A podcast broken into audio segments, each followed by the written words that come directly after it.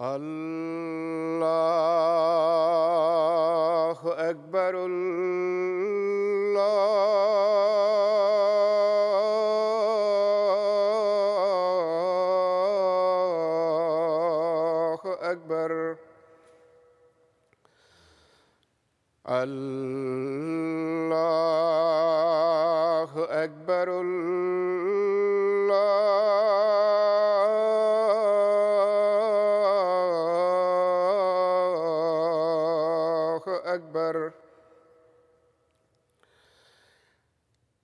أشهد أن لا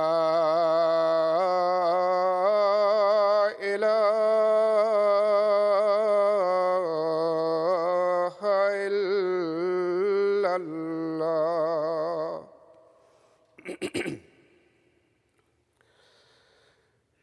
أشهد أن لا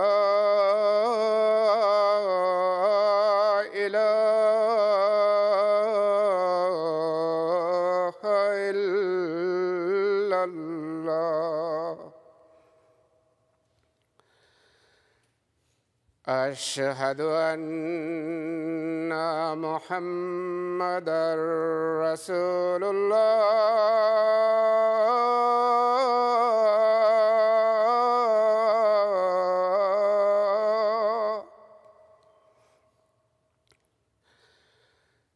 أشهد أن محمد رسول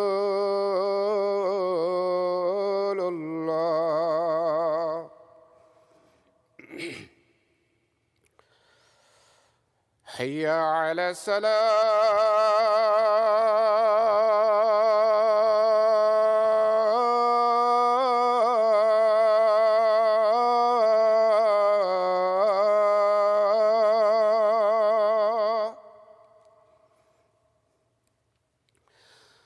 حي على الصلاة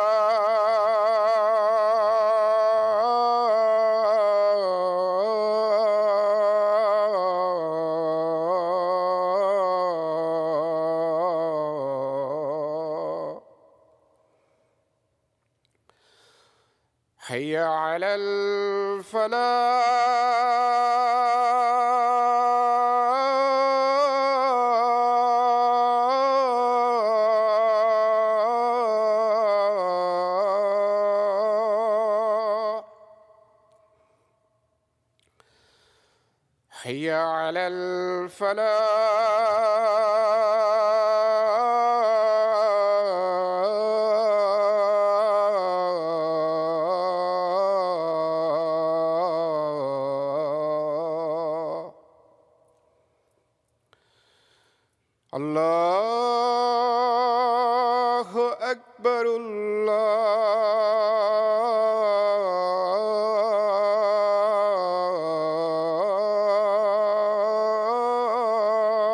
أكبر لا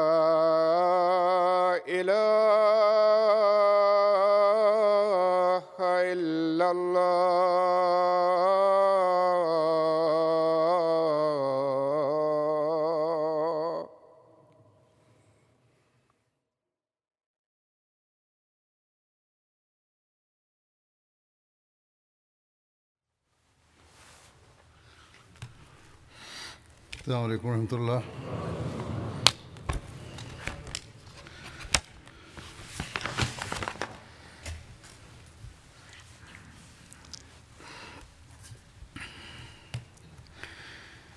أشهد أن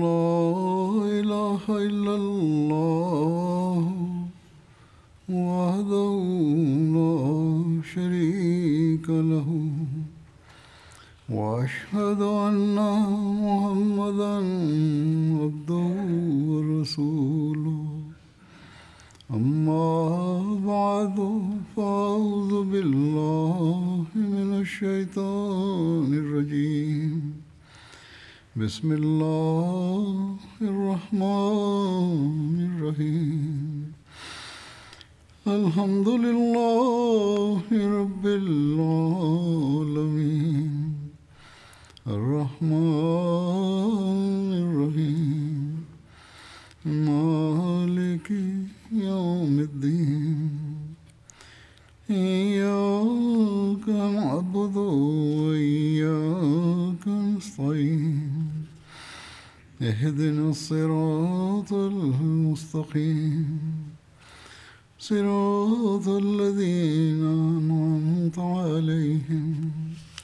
غير المغضوب عليهم ولا الضالين.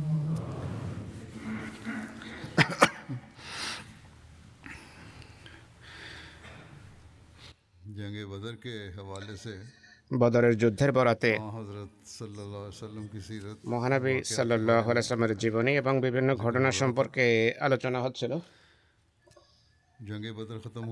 বদরের যুদ্ধ সমাপ্ত হয় কুফার কো এবং কাফেরদেরকে আল্লাহ তাআলা উনকে বদনজাম তক তাদের প্রাপ্য মন্দ পরিণামের সম্মুখীন করেন যেমনটি পূর্বেই বর্ণনা করা হয়েছে। কুফার মারে গয়ে এই যুদ্ধে সত্তর জন কাফের মারা যায়। যাদের মাঝে অনেকেই ছিল নেতা এবং সর্দার স্থানীয়। এসব কোরাইশ নেতার দাফন সম্পর্কে সাহি বুখারিতে এভাবে রওয়ায়ত রয়েছে। হজরত আবদুল্লাহ বিন মাসুদ বর্ণনা করেন মহানবী সাল্লাহ সাল্লাম কাবার পাশে নামাজ পড়ছিলেন। পূর্বের সকল ঘটনা বা অবস্থা বর্ণনা করা হচ্ছে এখানে।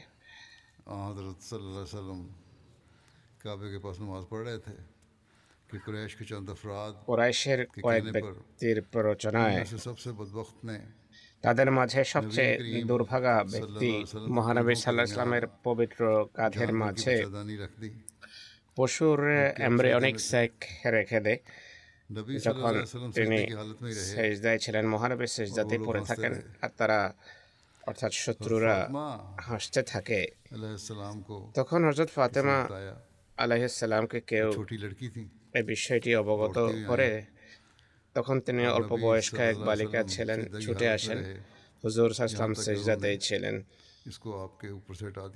তিনি এসে মহানবের উপর থেকে সেটিকে সরিয়ে দেন অর্থাৎ হজরত ফাতেমা সেই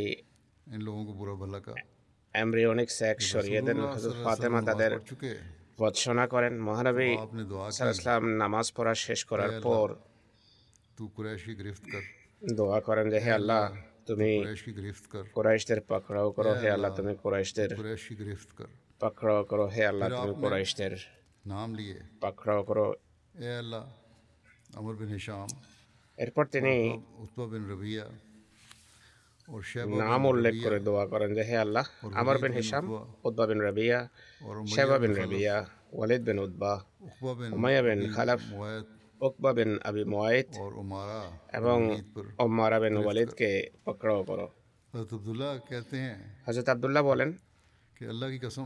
আল্লাহর কসম বদরের দিন আমি স্বয়ং তাদেরকে রণক্ষেত্রে পড়ে থাকতে দেখেছি যাদের নাম মহানবী উল্লেখ করেছেন এরপর তাদেরকে টেনে হেঁচড়ে বদরের বিভিন্ন গর্তে নিক্ষেপ করা হয় এরপর মহানবী বলেন গর্তবাসীরা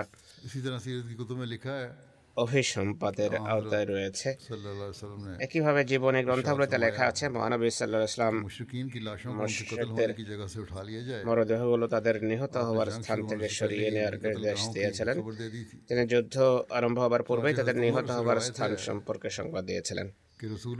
যেমন হজরত ওমর কর্তৃক বর্ণিত হয়েছে মহানবী ইসলাম আমাদেরকে পূর্বেই বদরের যুদ্ধে নিহত মুশ্রিকদের মারা যাওয়ার স্থান দেখিয়ে দিয়েছিলেন। তিনি এসব নিহত হবার স্থান দেখে বলছিলেন ইনশাল আগামীকাল উদ্বা বিন রবিয়া এখানে নিহত হবে শেবা বিন রবিয়া এখানে নিহত হবে উমাইয়া উমাইয়া বিন খালফ এখানে নিহত হবে এটি হবে আবু জাহেল বিন হিসাবের নিহত হবার জায়গা।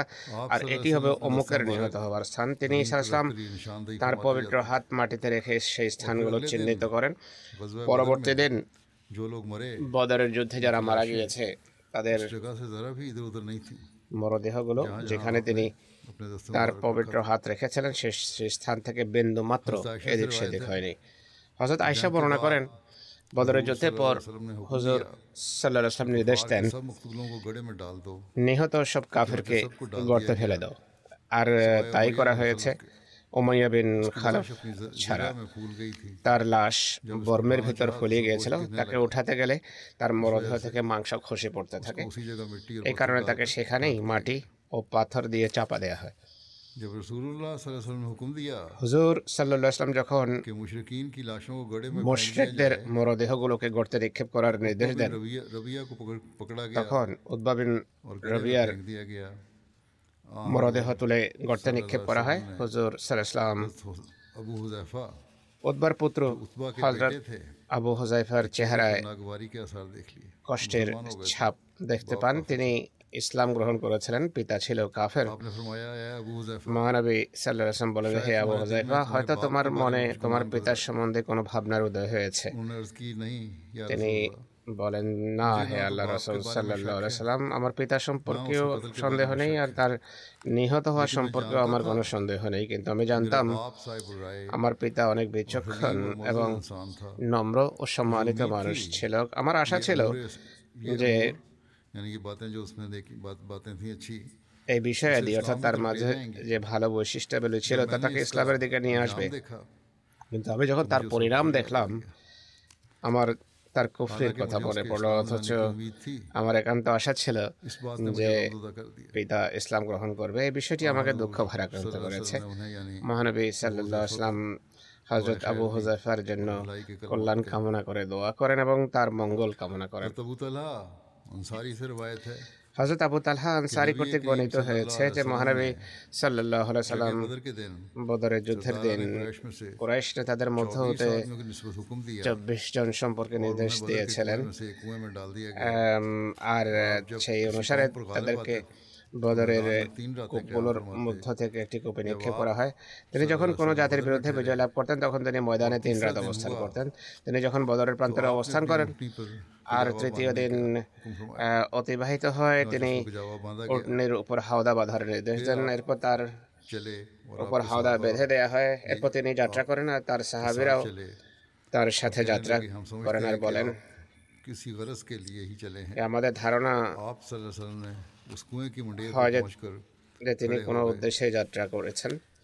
তিনি সেই কূপের কিনারা পৌঁছে দাঁড়ান যেখানে কাফেরদেরকে پھینکا گیا تھا دفنانے کے لیے۔ قبرستوں کو راجر نے نکھے کو ہے ان کے پاپوں کے نام لے کر پکارنے لگے۔ تینے ششب نہیں ہو تو بیکتی کے তাদের পিতাদের নাম নিয়ে ডাকতে থাকেন যে হে অমুকের পুত্র অমুক হে অমুকের পুত্র অমুক। তোমরা যদি আল্লাহ ও তার রসুলের আনুগত্য করতে তাহলে এখন কি তোমরা আনন্দিত হতে না? কেননা আমাদের প্রভু আমাদের যে প্রতিশ্রুতি দিয়েছিলেন আমরা তো তার সত্য প্রমাণিত হতে দেখছি। তোমরা কি সত্যিকার অর্থে তা পেয়েছ? যার প্রতিশ্রুতি তোমাদের প্রভু তোমাদের দিয়েছিলেন। আবু তালহা রাদিয়াল্লাহু আনহু বলতেন যে হযরত ওমর বলেন যে হে আল্লাহ রাসূল সাল্লাল্লাহু আলাইহি সাল্লাম আপনি কি এসব মরদেহের সাথে কথা বলছেন जिनमें जान नहीं এদের মাঝে তো প্রাণ নেই এরা তো মৃত रसूलुल्लाह सल्लल्लाहु अलैहि वसल्लम ने फरमाया হুজুর সাল্লাল্লাহু আলাইহি সাল্লাম বলেন की कसम সেই সত্তার के কসম हाथ में मोहम्मद যার হাতে মোহাম্মদ সাল্লাল্লাহু আলাইহি সাল্লামের প্রাণ तुम इनसे ज़्यादा नहीं सुन रहे इन बातों को जो मैं कह रहा हूँ আমি যা বলছি তা তুমি তাদের চেয়ে বেশি শুনছো। সিরাত ইবনে হিশাম এভাবে উল্লেখ রয়েছে যে হে কুব্বাসীরা তোমরা তোমাদের নবীর অতি নিকৃষ্ট স্বজন ছিলে। তোমরা আমাকে মিথ্যা বলে প্রত্যাখ্যান করেছ অথচ অন্যরা আমার করেছে। তোমরা আমাকে নিজ বাড়ি থেকে বিতাড়িত করেছ আর মানুষ আমাকে আশ্রয় দিয়েছে তোমরা আমার বিরুদ্ধে যুদ্ধ করেছ। অন্যরা আমাকে সাহায্য করেছে এরপর বলেন वजह तुम হাল ওয়াজাত্তুম মা ওয়াদাকুম রাব্বুকুম হাক্কা जो तुम्हारे रब ने तुमसे वादा किया था অর্থাৎ তোমাদের প্রভু তোমাদেরকে যে প্রতিশ্রুতি দিয়েছিলেন তাকে তোমরা সত্য প্রমাণিত হতে দেখেছো नबीन में इस वाक़े को मुझे बशीर अहमद সিরত हसन लिखा है। খাতামান নবীনে হযরত মির্জা বশির আহমদ সাহেব এই ঘটনাটি এভাবে লিখেছেন आप सल्लल्लाहु अलैहि वसल्लम उस गड़े के पास तशरीफ ले বদরের প্রান্তর থেকে ফিরে আসার পূর্বে মহানবী সেই গর্তের কাছে যান যেখানে কুরাইশ নেতাদের কবরস্থ করা হয়েছিল কবরস্থ করা হয়েছিল। এরপর তাদের এক একজনের নাম নিয়ে ডাকেন এবং বলেন হ্যালো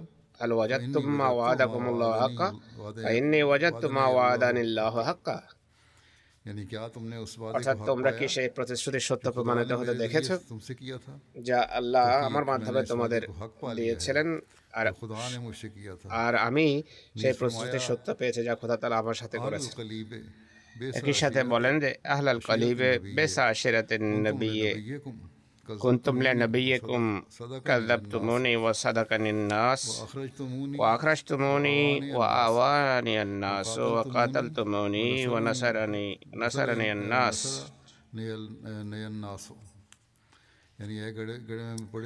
অর্থাৎ গর্তে নিপতিত ব্যক্তিরা তোমরা তোমাদের নবীর অতি নিকৃষ্ট স্বজন সাব্যস্ত হয়েছে। তোমরা আমাকে মিথ্যাবাদী বলে প্রত্যাখ্যান করেছ অথচ অন্যরা আমার সত্যায়ন করেছে। তোমরা আমাকে আমার মাতৃভূমি থেকে বিতাড়িত করেছ কিন্তু অন্যরা আমাকে আশ্রয় দিয়েছে। তোমরা আমার বিরুদ্ধে যুদ্ধ করেছ আর অন্যরা আমায় সাহায্য করেছে। হজরত বলেন যে হে আল্লাহ রসুল সাল্লাহ তারা এখন মৃত। তাদের জন্য শোনা কীভাবে সম্ভবপর হতে পারে? তিনি বলেন আমার এই কথা তারা তোমার চেয়ে ভালো শুনতে পাচ্ছে। অর্থাৎ তারা এখন সেই জগতে পৌঁছে গেছে। এখানে সকল সত্য বাস্তব রূপে প্রতিভাত হয় আর কোনো পর্দা থাকে না। হুজুর সাহসালামের বাক্যা বলি যেগুলো এখানে বর্ণিত হয়েছে। নিজের মাঝে এক অদ্ভুত ব্যথা বেদনার মিশ্রণ রাখে। আর এগুলোর মাধ্যমে সেই হৃদয়ের সেই অবস্থার কিছুটা ধারণা পাওয়া যায় যা সেই সময় মহানবীর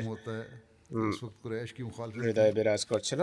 এমন মনে হয় যে তখন কুরাইশের বিরোধিতার অতীত ইতিহাস তার চোখের সামনে ভেসে যাচ্ছে। আর তিনি কল্পনার জগতের এক একটি পৃষ্ঠা উঠে যাচ্ছিলেন আর তার হৃদয়ে সেসব পৃষ্ঠা পাঠে বিচলিত ছিল। তিনি সাল্লামের এই শব্দাবলী এই কথারও নিশ্চিত প্রমাণ। একের পর এক সংঘটিত যুদ্ধ আরম্ভ করার দায় সম্পূর্ণ সম্পূর্ণরূপে মক্কার কাফরেদের উপর ছিল। যেমন তার শব্দাবলী কাতালতমনি ওয়া নাসারানি আন-নাস থেকে প্রকাশিত। অর্থাৎ হে আমার জাতির লোকেরা তোমরা আমার সাথে যুদ্ধ করেছ আর অন্যরা আমাকে সাহায্য করেছে। এই শব্দাবলীর মাধ্যমে কমপক্ষে এতটুকু অবশ্যই প্রমাণ হয় যে মহানবী সাল্লাম সংস্থানে বিশ্বাসী রাখতেন এসব যুদ্ধের সূচনা কাফেদের পক্ষ থেকে হয়েছে। আর তিনি অপারগ হয়ে কেবলমাত্র আত্মরক্ষার্থে তরবারি হাতে নিয়েছিলেন।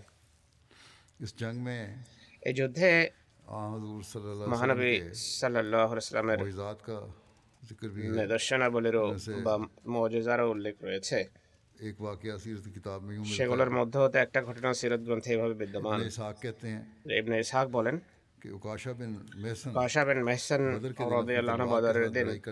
নিজের তরবারি দ্বারা যুদ্ধ করতে থাকেন পর্যায়ে তার হাতে ভেঙে যায় তিনি মহানবীর কাছে উপস্থিত হন তখন তিনি তাকে একটি লাকড়ি দান করেন আর বলেন যে হে কাশা তুমি এটি দিয়ে কাফরাদের বিরুদ্ধে যুদ্ধ করো কাশা সেটি হাতে নিয়ে দোলাতেই লাকড়ি তার হাতে তরবারি হয়ে যায় যা বেশ দীর্ঘ ছিল যার লোহা ছিল অনেক কঠিন আর রং ছিল শুভ্র। তিনি সেটি দিয়ে যুদ্ধ করতে থাকেন। এক পর্যায়ে আল্লাহ তালা মুসলমানদের বিজয় দান করেন। বর্ণাকারী বলেন যে সেই দরবারের নাম ছিল অন।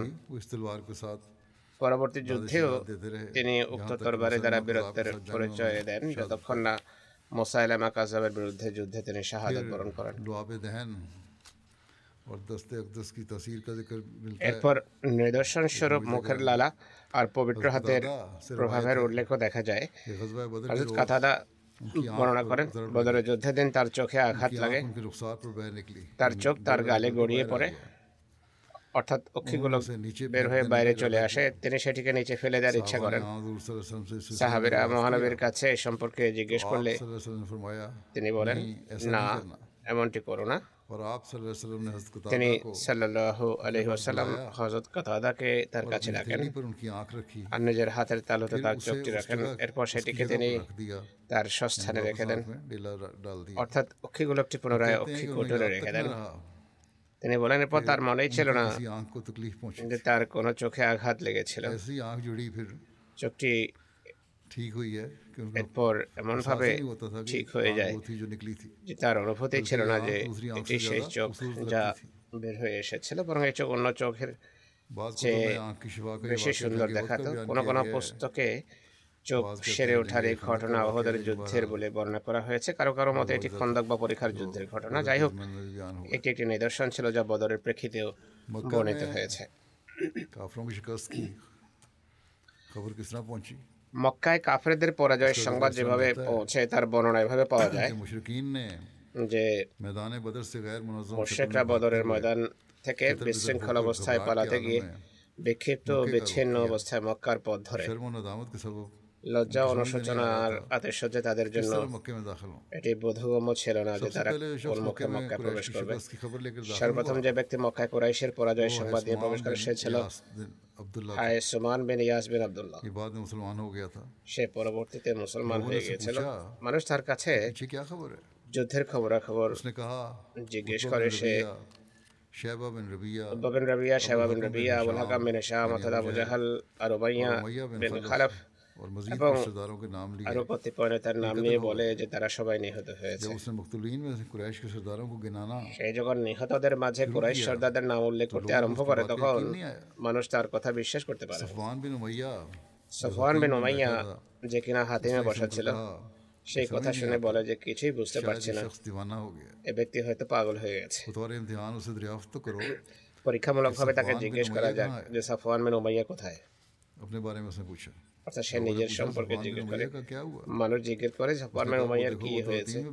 সে ব্যক্তি বলে যে ওই দেখো সে তো হাতিমে বসে আছে। সে বলে আমি উম্মাদ হয়ে আমি সব কিছু দেখতে পাচ্ছি। খোদার কাসম তার পিতা ভাইকে আমি সচক্ষে নিহত হতে দেখেছি। এতে তার বিশ্বাস হয় যে ব্যক্তি সত্য সংবাদ প্রদান করছে।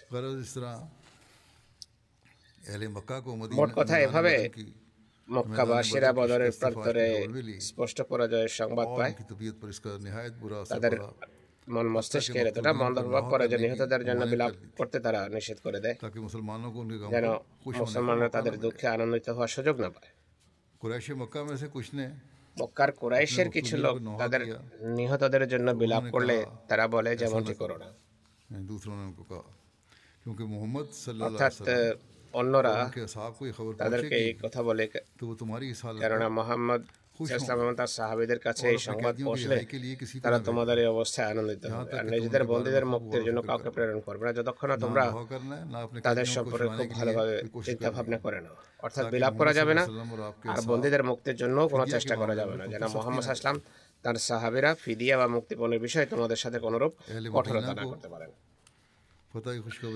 फतह की खुशखबरी किस तरह मिली और उसका रद्द মদিনাবাসীরা বিজয়ের সুসংবাদ কিভাবে পেয়েছে আর তাদের প্রতিক্রিয়া কি ছিল এই সম্পর্কে লেখা আছে हज़रत अब्दुल्ला बिन रवाहा যে মহানবী সাল্লাহ আলাইসাল্লাম হজরত আবদুল্লাহ বিন রওয়াহা वाली मदीना यानी রাদিয়াল্লাহু আনহুকে की तरफ মদিনার উঁচু এলাকা এবং হজরত জায়েদ বিন হারেসাকে মদিনার সমতল की खुशखबरी देने के लिए भेजा এলাকার দিকে এই সুসংবাদ সহ প্রেরণ করেন যে जो अल्लाह ताला ने अपने रसूल सल्लल्लाहु अलैहि वसल्लम को अता फरमाई थी সেই সুসংবাদ সহ প্রেরণ করেন যা আল্লাহ তালা তার শিয় রসুলকে দান করেছিলেন। হজরত ওসামা বিন জায়দ বর্ণনা করেন আমরা সেই সংবাদ তখন লাভ করে যখন আমরা হজরত ওসমান বিন আফান রাজালান স্ত্রী হজরত রুকাইয়া বিনতে রসুলের রসুলকে কবরের কাজ কবর দেওয়ার কাজ সমাপ্ত করেছিলাম। তিনি তাদের অনুপস্থিতিতে মৃত্যুবরণ করেছিলেন। মহানবী আমাকে হজরত ওসমানকে সেবা শুশ্রূষার জন্য পেছনে রেখে গিয়েছিলেন। আমি আমার পিতা হজরত জায়েদ বিন হারেসার কাছে তখন যাই যখন মানুষ তাকে ঘিরে রেখেছিল তিনি বলছিলেন উদ্বা বিন রবিয়া শেবা বিন রবিয়া আবু জাহাল বিন হিসাম জামা বিন আসওয়াদ আবুল বাখতারিয়া আস বিন হিসাম ওমাইয়া বিন খালাফ। এবং হাজ্জাজের দুই পুত্র।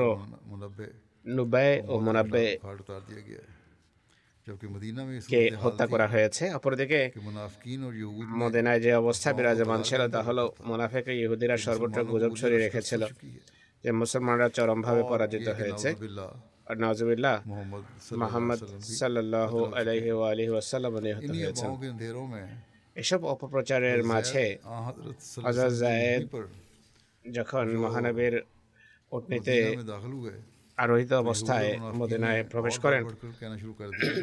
তখন ইহুদি ও মুনাফিকরা আরও বড় গলায় এ কথা বলতে আরম্ভ করে যে দেখো মোহাম্মদ নিহত হয়েছেন আর উটনিতে জায়দ আসছে। অর্থাৎ জায়দ যখন এই কথা বলতে আরম্ভ করে যে উদ্বা নিহত হয়েছে সেবাও নিহত হয়েছে আবু জেহেলও নিহত উমাইয়াও নিহত হয়েছে তখন মুনাফিকরা বলতে আরম্ভ করে যে এটি কীভাবে সম্ভব? মনে হয় মুসলমানদের পরাজয় এবং মোহাম্মদের মৃত্যুর কারণে জায়েদের কাণ্ড জ্ঞান হারিয়ে গেছে।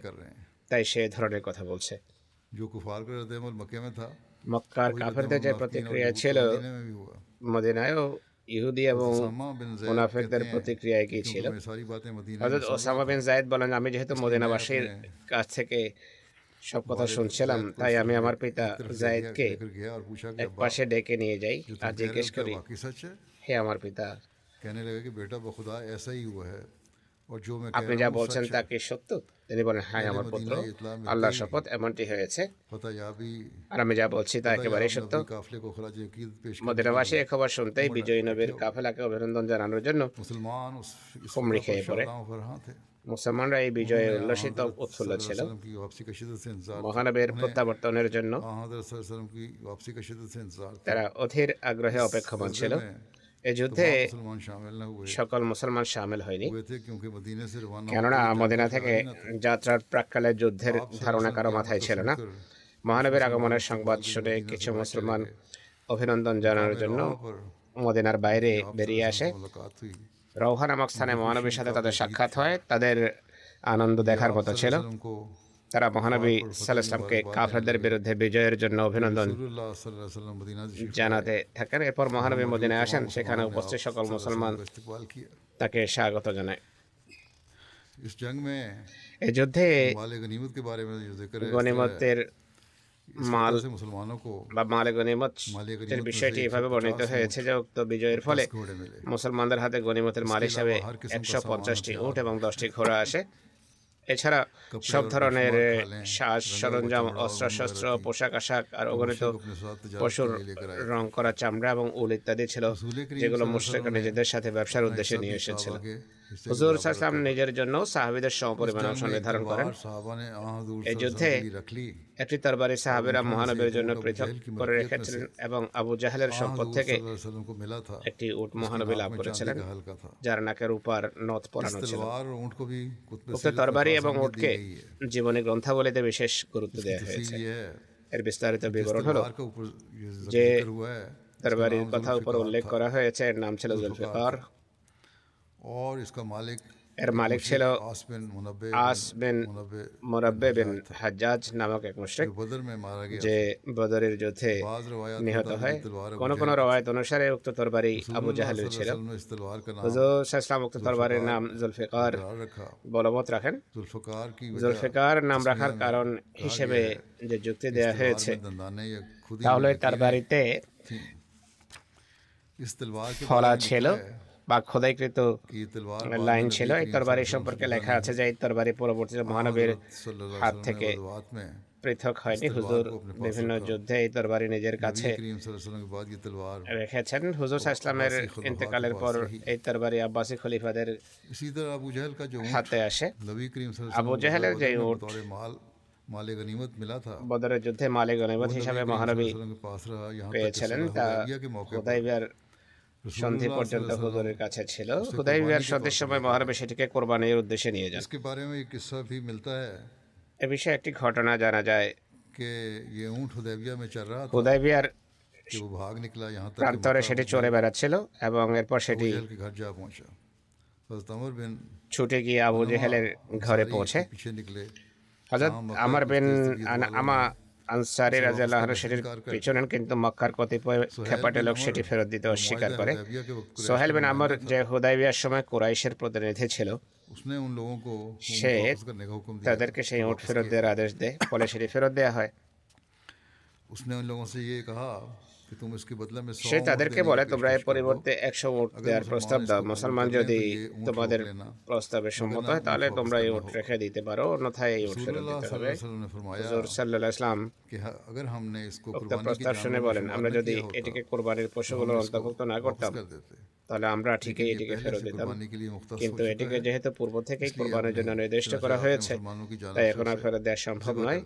তিনি মুসলমানদের পক্ষ থেকে এটিকে জবাই করে দেন माले गनीमत की तकसीम में आप सल्लल्लाहु अलैहि वसल्लम ने जंग बदर माले में शहीद होने वालों के গনিমত वसात বিতরণের को সময় মহানবী ঈসা ইসলাম বদরের যুদ্ধে শাহাদত বরণকারীদের উত্তরাধি- इसी तरह जो উত্তরাধিকারীদেরকে মদিনা में শহীদগণের অংশ फरमाए, প্রদান করেন অনুরূপভাবে মদিনায় যাদের साहब নায়েব जिस নিযুক্ত पर করেছিলেন ड्यूटियां लगाई বা गई কতিপয় সাহাবী যাদের উপর বিভিন্ন দায়িত্ব ন্যস্ত করা जंग হয়েছিল बदर में शामिल ना हो আর सके এই কারণে তারা বদরের যুদ্ধে অংশগ্রহণ নিতে করতে পারেননি তাদেরকেও মালে গনিমত থেকে অংশ দেওয়া হয় जंग बदर के कैदियों से फिदिया और साहबा की आरा के बारे में বদরের যুদ্ধের বন্দীদের কাছ থেকে মুক্তিপণ নেয়া এবং সাহাবিদের মতামত সম্পর্কে বর্ণিত হয়েছে যে বদরের যুদ্ধের সেই বন্দীদের মুক্তিপণ নিয়ে মুক্ত করে দেওয়া হয়েছিল মুক্তিপণের পরিমাণ ছিল চার হাজার থেকে এক হাজার দেড়হাম অবশ্য যারা মুক্তিপণের অর্থ পরিশোধ করার সামর্থ্য রাখত না তাদের জন্য শর্ত দেওয়া হয়েছিল তারা যদি মদিনায় শিশু কিশোরদের পড়ালেখা শিখিয়ে দেয় তাহলে তারা মুক্ত হয়ে যাবে একইভাবে কতিপয় বন্দীকে সামান্য পরিমাণ মুক্তিপণ নিয়ে বা মুক্তিপণ ছাড়াই মুক্ত করে দেওয়া হয়েছে।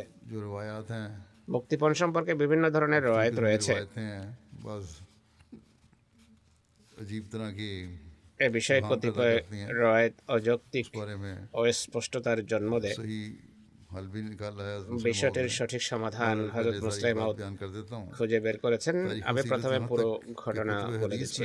ইতিহাস ও জীবনী গ্রন্থ এমনকি হাদিসের গ্রন্থাবলীতে বদরের যুদ্ধবন্দীদের কাছ থেকে মুক্তি গ্রহণ সম্পর্কে যেসব রেওয়ায়ত বিদ্যমান সেগুলো বেশ বিভ্রান্তি প্রকৃত ঘটনা হলো মহানবী মুক্তিপণ গ্রহণের যে সিদ্ধান্ত প্রদান করেছিলেন তা ছিল একান্ত ঐশী অভিপ্রায়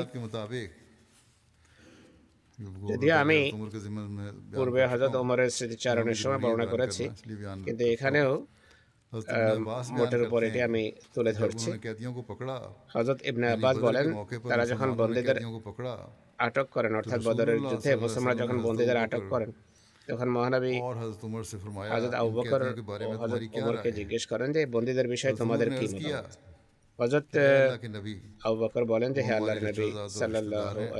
নবী তারা আমাদের চাচাতো ভাই এবং আত্মীয় স্বজন। আমার মতে আপনি তাদের কাছ থেকে মুক্তিপণ নিন তারা আমাদের জন্য সেসব মোকাবেলায় বৃদ্ধির কারণ হবে আর খুব সম্ভব অচিরেই আল্লাহ তালা তাদেরকে ইসলাম গ্রহণের সুযোগ দেবেন।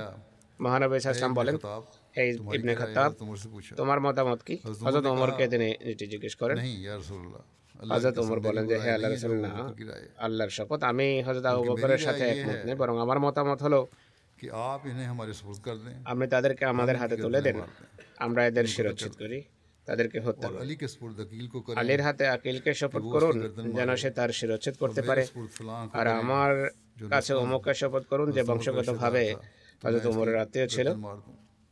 তিনি বলেন আমার হাত তাকে আমার হাতে তুলে দিন যেন আমি তার শিরচ্ছেদ করতে পারি কারণ এরা সবাই কাফেরদের নেতা এবং তাদের প্রধান को तरजीह दी মহানবী ইসা ইসলাম হযরত আবু বকরের মতামত গ্রহণ করেন হযরত ওমর বলেন को तरजीह न दी আমার মতামত তিনি গ্রহণ করেন फिर कहते हैं कि हज़रत उमर के अगले दिन में आया আমরা হযরত ওমর বলেন যে পরের দিন আমি এসে দেখি হুজুর সাল্লাল্লাহু আলাইহি সাল্লাম এবং আবু বকর বসে কাঁদছেন मैंने अर्ज किया या रसूलल्लाह मुझे আমি बताइए किस নিবেদন चीज़ করি যে ने হে আল্লাহ রাসূল आपको और आपके আমাকে साथी বলুন को আপনি বা আপনার সাথে কেন কাঁদছেন बुलाया? अगर मुझे रोना आया तो যদি আমার কান্না আসে তাহলে আমি কাঁদবো নতুবা কমপক্ষে আপনাদের উভয়ের সাথে কাঁদো কাঁদো চেহারা বানাবো। হুজুর বলেন আমার কান্নার কারণ হলো তোমার সাথে আমার সামনে তাদের কাছ থেকে ফিরিয়ে নেওয়ার প্রস্তাব দিয়েছিল।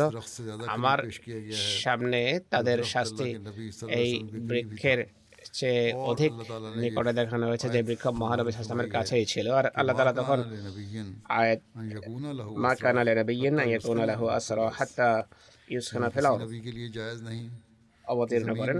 অর্থাৎ পৃথিবীতে যুদ্ধ ছাড়া কাউকে বন্দি করা কোনো নবীর জন্য সমীচীন নয়। এরপর আরও দুই আয়াত পরে আল্লাহ তালা বলেন যে ফকলু মিম্মা তুম অর্থাৎ যে মালিক তোমরা লাভ করবে সেগুলো থেকে হালাল পবিত্র বস্তু খাও। অথবা আল্লাহ তালা তাদের জন্য গণিমতের সম্পদ বৈধ করে দিয়েছেন। এটি মুসলিম শরীফের রয় এই হাদিসের প্রারম্ভিক শব্দগুলো অর্থাৎ মহানবী এবং অবকর কাজ ছিলেন এক পবিত্র কোরআনের উক্ত আয়াতের শব্দাবলীর বর্তমানে এর আয়াতটি স্পষ্ট মনে হয় বোঝা যায় না যে কি বলা হচ্ছে। যাই হোক এই রওয়ায়তকে সঠিক ধরে নিয়ে অধিকাংশ ইতিহাস গ্রন্থ জীবনী গ্রন্থ ও মুফাসসিররা বলেন যে আল্লাহ তাআলা জানা বদরের যুদ্ধের বন্দীদের কাছ থেকে মুক্তিপণ নেয়ার সিদ্ধান্তে অসন্তুষ্টি প্রকাশ করেছেন এবং হযরত উমরের মতামতকে নাকি পছন্দ করেছেন হযরত উমরের জীবন চরিত প্রণেতারা পৃথক শিরোনামে হযরত ওমর রাদিয়াল্লাহু মতামতের প্রেক্ষিতে কোরআনে যেসব নির্দেশাবলী অবতীর্ণ হয়েছে আয়াত অবতীর্ণ হয়েছে সেগুলো লিখতে গিয়ে এটিও এটিকেও সেসব আয়তের অন্তর্ভুক্ত করেন যে বদরের যুদ্ধের বন্দীদের সম্পর্কে হজরত উমরের প্রস্তাবকে আল্লাহ তালা প্রাধান্য দিয়েছেন। কিন্তু এটি অস্পষ্ট কথা কিছু বোধগম্য হয় না। মনে হয় জীবনীকার এবং উপাসের রায় বিষয়টি ভুল বুঝেছেন। যাই হোক হজরত মুসলিমদ ওরাদি আল্লাহ তালা আনহু এটির ব্যাখ্যা যা লিখেছেন তা তার প্রকাশিত তফসিরের নোটে পাওয়া গেছে।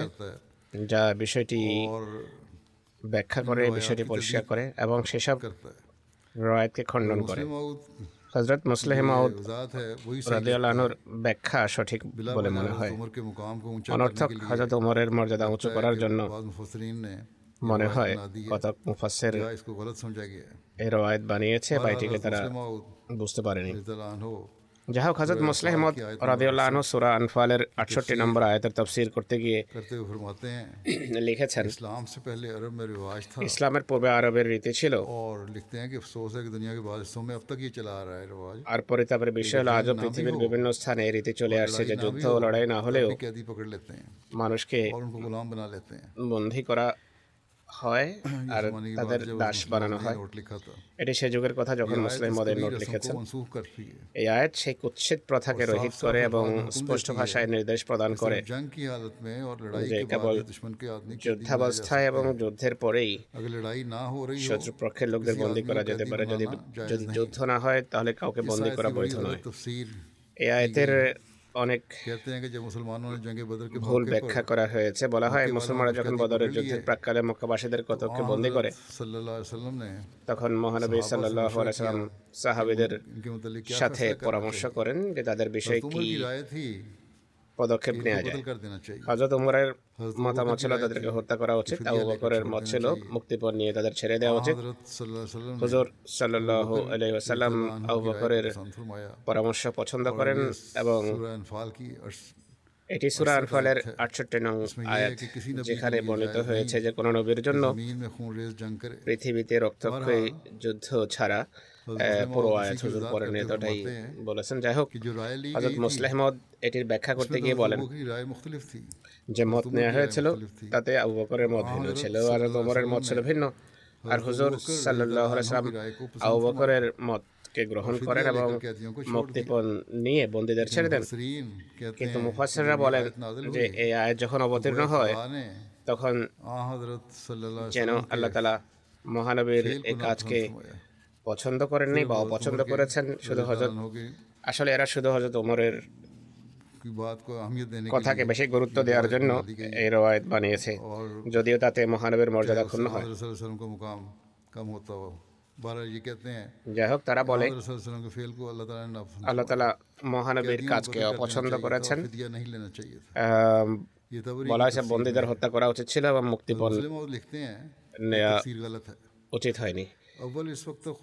এটি তাবারের তাফসিরে রয়েছে। মুসলিমত বলছেন যে এই তাফসির ভুল। প্রথমত সে সময় পর্যন্ত আল্লাহ তালা কোনো নির্দেশ জারি করেননি যে বন্দীদের মুক্তির নিয়ে যেন মুক্ত না করা হয়। তাই ফিরিয়া গ্রহণ করার কারণে মহানবী কোনোভাবে দোষী সাব্যস্ত হতে পারেন না। দ্বিতীয়ত ইতিপূর্বে মহানবী ইসলাম নাখলাতে দুজন ব্যক্তির কাছ থেকে মুক্তিপণ গ্রহণ করে তাদের মুক্ত করে দিয়েছিলেন এবং খোদা তালা মহানবের এই কাজকে অপছন্দ করেননি।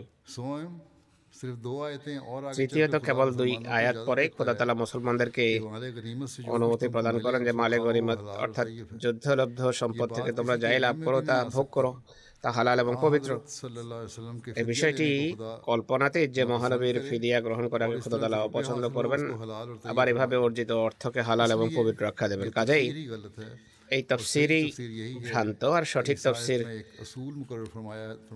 সঠিক তফসির হলো এই আয়াতে একটা মূলনীতি নির্ধারণ করে দেওয়া হয়েছে যে বন্দীকে কেবল যুদ্ধের পরিস্থিতিতে আটক করা যেতে পারে যখন শত্রুপক্ষকে মোক্ষম আঘাত পরাস্ত করা হয়। এর সাথে হজরত ওমরের এই মতামতের কোন সম্পর্ক নেই যে ফিদিয়া যেন গ্রহণ করা না পবিত্র কোরআনের মুফাসসিরদের মাঝে আল্লামা ইমাম রাজি এবং প্রসিদ্ধ জীবনীকার আল্লামা শিবলি নোমানিও একই মত প্রকাশ করেন। যা হজরত মুসলেহ মত বর্ণনা করেছেন।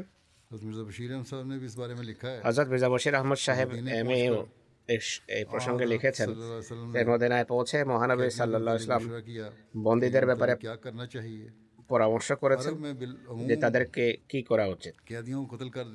আরবে সাধারণত বন্দীদেরকে হত্যা করা অথবা স্থায়ীভাবে দাস বানিয়ে নেওয়ার প্রথম প্রচলিত ছিল। কিন্তু মহারবের পবিত্র প্রকৃতির কাছে বিষয়টি অত্যন্ত অসহ্য ছিল। এছাড়া এই ব্যাপারে তখনও কোনো ঐশী বিধান অবতীর্ণ হয়নি। হজরত বলেন যে আমার মতে মুক্তিপণ নিয়ে এদেরকে ছেড়ে দেওয়া উচিত।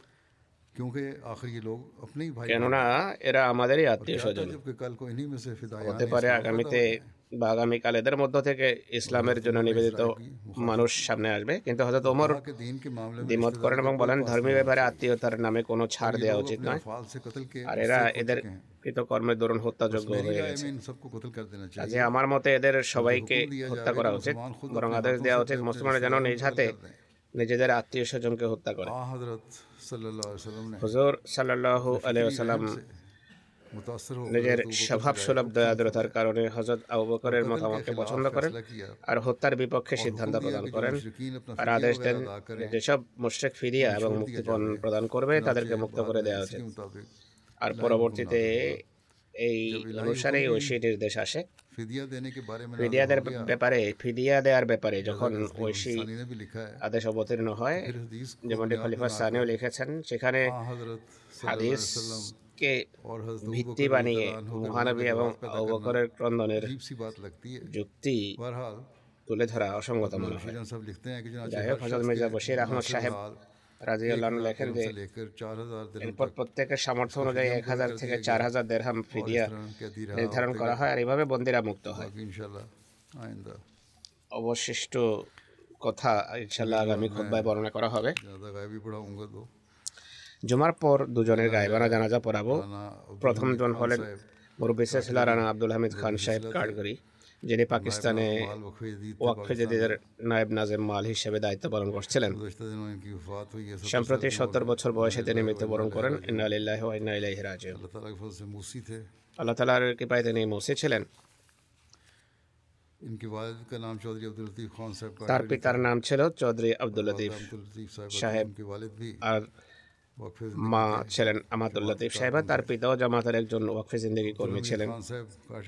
আব্দুল হামিদ খান সাহেবের দাদা হজরত চৌধুরী আব্দুল মানান খান সাহেব এবং তার দাদার বড় ভাই হজরত চৌধুরী আব্দুল সালাম খান কাঠগড়ি সাহেবের মাধ্যমে তাদের বংশে আহমদীয়তের গোড়া প্রত্যন হয় যারা উনিশশো তিন সনে হজরত বসিহ ইসলামের হাতে বয়াত করার সৌভাগ্য লাভ করেছেন। अब्दुल हमीद खान साहब काटगड़ी ने আব্দুল হামিদ খান সাহেব কাঠগড়ি मई उन्नीस सौ उनासी में উনিশশো উনআশি সনের মে মাস থেকে अपनी खिदमत का आगाज़ किया মুরব্বী হিসাবে জামাতের কাজ আরম্ভ করেন বিভিন্ন স্থানে তার কাজ করার সুযোগ হয়েছে और बैरून मुल्क भी পাকিস্তানেও এবং বহির্বিশ্বেও तफसीर के तहत ওকালতি তফসিরের অধীনে अगस्त पचासी से আঠারোশো दिसंबर छियासी উনিশশো পঁচাশি সনের আগস্ট থেকে ডিসেম্বর উনিশশো ছিয়াশি পর্যন্ত ইউগান্ডায় ছিলেন এরপর ওয়াকফেদের নিজামত এরশাদের অধীনে বিভিন্ন স্থানে মুরব্বী হিসেবে দায়িত্ব পালন করেছেন। উনিশশো তিরানব্বই সনে ওয়াকফেদের নায়েব নাজম মাল নিযুক্ত হন যেখানে তিনি আমৃত্যু সেবা করেছেন। তিনি চুয়াল্লিশ বছর জামাতের কাজ করার সৌভাগ্য লাভ করেছেন। তাকে আল্লাহ তালা এক পুত্র এবং কন্যা সন্তান দান করেছেন। এক পুত্র ডাক্তার আব্দুর রব খান সাহেব বর্তমানে মালিস খোদামুল আহমদিয়া ডেনমার্কের সদর হিসাবে দায়িত্ব পালন করছেন। তার পুত্র ডাক্তার আব্দুর রব খান সাহেব বলেন আমার শ্রদ্ধে পিতা সর্বদা ওয়াকফের প্রতি বিশ্বস্ততা প্রদর্শন করেছেন। ইউগান্ডা থেকে যে তিনি তাড়াতাড়ি ফিরে আসেন এর কারণ হলো সেখানে বিদ্রোহীরা ক্ষমতা দখল করে এবং বিদেশিদের দেশান্তরিত করে। ইউগান্ডায় কাজ করার সময় আমার শ্রদ্ধেয় পিতাকে সেখানকার মিশনারি ইনচার্জ মাহমুদ বেটি সাহেব পবিত্র কোরআন দিয়ে কাম্পালাতে তবলিগের উদ্দেশ্যে প্রেরণ করেন। সে সময় সেই এলাকায় গৃহযুদ্ধ আরম্ভ হয়ে যায়। লোকেরা এলাকা ছেড়ে যেতে বাধ্য হয়। এই এলাকা ছাড়ার সময় বা স্থান পরিবর্তনের সময় আমার শ্রদ্ধেয় পিতা অসুস্থ হয়ে পড়েন এবং নিকটে হাসপাতাল না থাকার কারণে এবং চিকিৎসা সুযোগ না থাকার কারণে লোকেরা আমার পিতাকে সেখানে একটি কক্ষে ছেড়ে চলে যায়। এই এলাকাটি বিদ্রোহীরা দখল করে নেয়। বিদ্রোহীরা সেখানে কেউ আছে কিনা তা দেখার জন্য সর্বত্র তল্লাশি চালায়। সে সময় এক বিদ্রোহী তার কক্ষেও প্রবেশ করে। যেখানে হামিদ সাহেব উপস্থিত ছিলেন কিন্তু শুয়েছিলেন। এবং হামিদ সাহেবকে মৃত মনে করে তারা তাকে ফেলে চলে যায়। তিনি বলছেন আমার পিতা বলতেন আমি নিচে জানালার একেবারে পাশ দিয়ে শুয়ে পাশে শুয়েছিলাম। জানালা দিয়ে গুলি এসছিল এবং সামনের দেয়ালে গিয়ে বিদ্ধ হচ্ছিল। এরপর পরিস্থিতি কিছুটা ভালো হলে কিছু পরিচিত লোকদের সাথে যোগাযোগ হয় আর তারা আমার পিতাকে নিরাপদ স্থানে স্থানান্তর করে। এভাবে আল্লাহ তালা তাকে রক্ষা করেন। খেলাফতের সাথে তার সীমাহীন আন্তরিকতা হৃদ্যতা ভালোবাসা ছিল। খুবই সাদা সিধে এবং মিশুক মানুষ ছিলেন। খোদবাতে যা বলা হতো খলিফার প্রতিটি কথায় তিনি সারা দিতেন। কোনো ব্যাখ্যার পক্ষপাতে চলেন না। খলিফার কথার যদি কেউ অর্থ করতো যে খলিফার উদ্দেশ্য এটি এরকম ব্যাখ্যা যদি কেউ করতো তিনি খুবই অসন্তুষ্ট হতেন। কর্মকর্তা এবং মুরব্বীদের নিজেও সম্মান করতেন এবং তার পুত্র বলেন যে আমাকেও তিনি তাগাদা দিতেন। তিনি বলেন, আমি আতফারুল আহমদিয়ার সংগঠনে ছিলাম। তখন একবার বলেন যে, তুমি যদি কর্মকর্তা ও মুন্তাজিম আথওয়ালের কথা না মানো, অর্থাৎ কোনো কথায় তিনি মতভেদ করে থাকবেন হয়তো। এবার তিনি পুত্রকে বলেন যে, যদি কর্মকর্তা এবং মুন্তাজিম আথওয়ালের কথা না মানো, তাহলে দায়িত্ব ছেড়ে দাও। তিনি বলতেন, জামাতের ব্যবস্থাপনা খেলাফত খেলাফত ওতপ্রোতভাবে জড়িত। একটির কথা শুনবে, অথচ অপরটির কথা শুনবে না, এটা হতে পারে না। অন্যদের সাহায্য করা এবং সময় উপযোগী সংশোধন করা তার বিশেষ গুণ ছিল। এই কারণে কেউ অসন্তুষ্ট হলেও তিনি ভ্রক্ষেপ করতেন না। সংশোধন হয়ে গেলে তার মন জয় করতেন আর বলতেন শুধু সংশোধন করাই ছিল আমার উদ্দেশ্য। তিনি লেখেন অনেক সময় এমনটি ঘটেছে যে জীবনে স্বাচ্ছন্দ্য আসতে পারত কিন্তু তিনি সবসময় ওয়াককে প্রাধান্য দিয়েছেন। শেষ বয়সে আমিও শ্রদ্ধার পিতাকে কথায় কথায় বলে যে ডেনমার্কে আমার কাছে চলে আসুন। তিনি খুবই অসন্তুষ্ট হন আর বলেন যে আমি বছর উৎসর্গ করিনি বরং জীবন উৎসর্গ করেছি। আমার সবকিছু ওয়াকফের সাথে সম্পৃক্ত। তার কন্যা হাফেজা হোসনে আরা বলেন যে আমার পিতা অত্যন্ত কোমল হৃদয়ে স্নেহশীল অতিথি পরায়ণ এবং খোদাভেরু মানুষ ছিলেন দোয়ার এক ভান্ডার ছিলেন তিনি। আল্লাহর উপর পূর্ণ বিশ্বাস এবং আস্থা ছিল তার বিশেষ বৈশিষ্ট্য। এছাড়া খেলাফতের প্রতি অগাধ ভালোবাসাও ছিল তার উল্লেখযোগ্য বৈশিষ্ট্য। খেলাফতের প্রতি ভালোবাসা এক বিশেষ ধরন।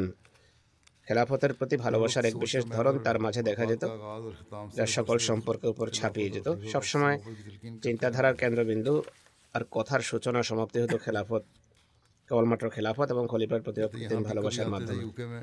তিনি বলেন যে এখানে অর্থাৎ যুক্তরাজ্যেও মাঝে মাঝে আসলে আমি যখন আবেগ আপ্লুত হয়ে যেতাম তখন বলতেন পৃথিবীর সকল সম্পর্ক নশ্বর তুমি কেবলমাত্র আল্লাহর সাথে সম্পর্ক অটুট রাখো বাকি সকল আত্মীয়তা বা আত্মীয়রা ছেড়ে চলে যায় কিন্তু কেবলমাত্র আল্লাহ তালা সত্তাই অবিনশ্বর যিনি কখনো একা ছেড়ে যান না এছাড়া বলেন সর্বদা খেলাফতের সাথে সুদৃঢ় সম্পর্ক রেখো। অত্যন্ত সরল প্রকৃতির মানুষ ছিলেন। সবসময় বলতেন আমি একজন ওয়াকফে জিন্দগি আমার পুরো জীবন উৎসর্গিত। আর শেষ নিঃশ্বাস অবধি ওয়াকফের দায়িত্ব পালনের আশাবাদ এবং ইচ্ছা ব্যক্ত করে ওয়াকফে যদি নাজেম মাল হাফেজ খালেদ ইফতেখার সাহেব লিখছেন আব্দুল হামিদ খান সাহেবের সাথে প্রায় বিশ বছর কাজ করার সুযোগ লাভ করেছি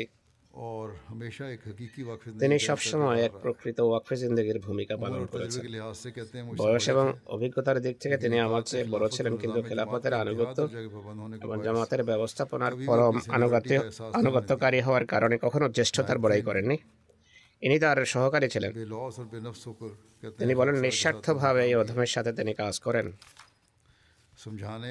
তার বোঝানোর ও চাঁদার আহ্বান জানানোর রীতি ছিল অত্যন্ত চিত্তাকর্ষক। তিনি নবাগত কর্মী এবং মুরব্বী ও মোয়াল্লামদের প্রজ্ঞার সাথে কাজ করার নিয়ম শেখাতেন। তার উপর অর্পিত দায়িত্ব পরিপূর্ণ আনুগত্যের সাথে পালন করতেন সুচিন্তিত সঠিক মতামত রাখতেন। যদিও নীরবে এবং নিঃস্বার্থভাবে সেবা করেছেন কিন্তু ত্রিশ বছরের অধিক কাল তার মাধ্যমে ওয়াকফে যদি অনেক উপকৃত হয়েছে। জীবনের শেষ কয়েক বছরে অনেক সময় শরীর শরীর খারাপ হয়ে যেত সন্তানরা প্রবাসে ছিল। কখনো যদি কেউ বলতো যে কোনো এক সন্তানের কাছে চলে যান তাহলে অত্যন্ত আবেগ প্রবণ হয়ে বলতেন আমি জীবন উৎসর্গ করেছি শেষ নিঃশ্বাস পর্যন্ত সেবা করব। আল্লাহ তালা তাকে শেষ নিঃশ্বাস পর্যন্ত এই অঙ্গীকার পালনের সৌভাগ্য দান করেছেন। অর্থ বিভাগের মুরব্বী সিলসিলা মুবাশির আহমদ সাহেব বলেন দুই হাজার তেরো সালে ওয়াকফে জদিদের অর্থ বিভাগে আমার পদায়ন হয় আব্দুল হামিদ খান সাহেব দুটো মৌলিক নির্দেশনা দিয়ে বলেন যে এই দুটি বিষয়ে তোমার ডায়েরিতে টুকে নাও। প্রথমত সকল কল্যাণের উৎস হলো খেলাফত। যে কোনো অবস্থায় যে কোনো মূল্যে খেলাফতের সাথে বিশ্বস্ততা রক্ষা করবে। দ্বিতীয়ত কাজে কখনো আলস্য হলে সেটি ক্ষমাযোগ্য। কিন্তু মিথ্যা ও বানোয়াট কথার কোনো ক্ষমা নেই। কখনো মিথ্যা ও বানোয়াট কথা বলবে না। এই দুটি নীতিকে হৃদয়ে গেঁথে নাও। আর বিশেষ করে সর্বদা আল্লাহর সাহায্য কামনা করতে থাকা এবং দোয়া করতে থাকা, এটি তো আমাদের সবারই এবার বিশ্বাসের অংশ। তিনি আরও বলেন যে, বিভিন্ন সফরে আমি তার সাথে ছিলাম, থাকতাম। বারবার জোর দিয়ে বলতেন, চাদার আহ্বান জানানোর সময় কোনো ব্যক্তিকে ওয়াক্ফজিদের গুরুত্ব সম্পর্কে এতটা অবগত করতে হবে যেন আর্থিক কোরবানি করার ক্ষেত্রে তার মাঝে কোনো দ্বিধা না থাকে কেবল অর্থ চাওয়াই নয় বরং চাঁদার গুরুত্ব তার হৃদয়ে প্রথিত করতে হবে তার মাঝে জামাতের প্রতি ভালোবাসা সৃষ্টি করতে হবে। এরপর তার কাছে তার সাধ্য অনুযায়ী চাঁদা চাইতে হবে। আর এক্ষেত্রে লজ্জিত হওয়ার কোনো কারণ নেই। কেননা আমাদের কাজ হলো জামাতের সেবা করা জামাতের খাতের সহায়তা নেওয়া জামাতের সম্পদের প্রতি খেয়াল রাখতেন এবং বলতেন যে জামাতের সদস্যদের ত্যাগ এবং কোরবানির ফলে চাঁদা আসে চাঁদা একত্রিত হয়। তাই এই অর্থ ব্যয় করার ক্ষেত্রে আমাদের সাশ্রয়ী হওয়া উচিত। যতটুকু প্রয়োজন ততটুকুই যেন খরচ করা হয় প্রয়োজনের অতিরিক্ত যেন খরচ না করা হয়। তিনি বলতেন আমি আমার পুত্রকে বলেছি যতক্ষণ পর্যন্ত তুমি জামাতের প্রতি বিশ্বস্ত থাকবে ততক্ষণ তুমি আমার পুত্র। এছাড়া তোমার সাথে আমার আর কোনো সম্পর্ক বা দাবি নেই। আল্লাহ তালা তার প্রতি ক্ষমা ও দয়া দয়াশলভ আচরণ করুন। তার মর্যাদা উন্নীত করুন তার পূর্ণসম তার সন্তানদের মাঝে বহাল রাখুন। পরবর্তী স্মৃতিচারণ ও জানাজা আমেরিকা নিবাসী মুরবিসাল্লাহ জনাব মুবাসির আহমদ সাহেবের স্ত্রী নুসরত জাহা আহমদ সাহেবের ইনিও সম্প্রতি ইন্তেকাল করেছেন। ইন্না ও ইন্না ইলাইহি রাজিউন। নরমা উনিশশো বাহাত্তর সালে স্বামী মুবাসির আহমদ সাহেব ও তিন সন্তান সহ আমেরিকায় স্থানান্তরিত হন এবং ওয়াশিংটনে বসবাস আরম্ভ করেন। উনিশশো অষ্টআশি সনে তার স্বামী আমেরিকায় জীবন উচ্চারণ করার সুযোগ লাভ করেন। মারহুমা তার পুরো জীবন সাদাসিধেভাবে এবং কৃতজ্ঞতার সাথে কাটিয়ে দিয়েছেন। তার স্বামী ওয়াশে সাহেব যখন জীবন উৎসর্গ করেন তখন থেকেই তিনি মুরব্বী হিসাবে দায়িত্ব পালন করছেন খুবই সাদামাটা ভাবে এবং কৃতজ্ঞতার চেতনা নিয়ে স্বামীর সাথে জীবন অতিবাহিত করেছেন। মরহুমা আল্লাহ তালার অনুগ্রহে ওসিয়ত করেছিলেন। নিয়মিত উৎসাহ উদ্দীপনার সাথে চাঁদা প্রদান করতেন। খেলাফতের সাথে গভীর ভালোবাসার সম্পর্ক ছিল। উনিশশো সাতাত্তর হতে দুই সাত পর্যন্ত বিভিন্ন পদে কাজ করার সুযোগ পেয়েছেন। স্থানীয় নায়েব সদর সদর ও প্রেসিডেন্ট হিসাবে কাজ করেছেন। ইসলাম আহমদীয়তের প্রসারের জন্য কঠোর পরিশ্রমের সাথে তবলিগি প্রোগ্রাম প্রণয়ন করতেন। লাজনা ও তালিম তরবিয়তের জন্য বিভিন্ন পরিকল্পনা গ্রহণ করেছেন। নিজের সন্তানদের উত্তম ধর্মীয় তরবিয়ত দিয়েছেন। একইভাবে জাগতিক শিক্ষা দীক্ষায় তাদের মনোযোগ করেছেন। তার সেরে যাওয়া পরিবারের স্বামী ছাড়া দুই পুত্র, দুই কন্যা রয়েছে। আল্লাহ তালার কৃপায় মরহমার চার সন্তানই জামাতের সক্রিয় কর্মী। তারা ধর্ম সেবার সুযোগ পাচ্ছে। আল্লাহ তালা মরহমার প্রতি দয়া ও ক্ষমা সুলভ আচরণ করুন। তার সন্তানদেরকে তার দোয়া ও পণ্যের উত্তরাধিকারী করুন।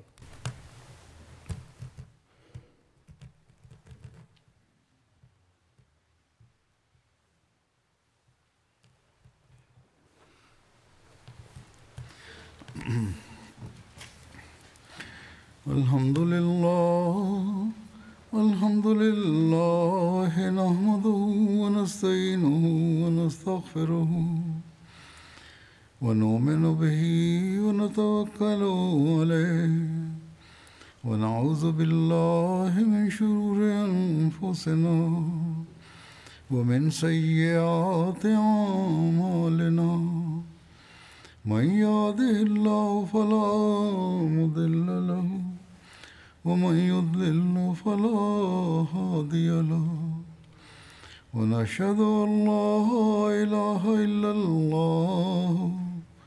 ونشهد أن محمدا عبده ورسوله. عباد الله رحمكم الله. إن الله يأمر بالعدل واللسان وإيتاء ذي القربى وينهى عن الفحشاء والمنكر والبغي يعظكم لعلكم تذكرون. اذكروا الله يذكركم وادعوه يستجب لكم ولذكر الله أكبر.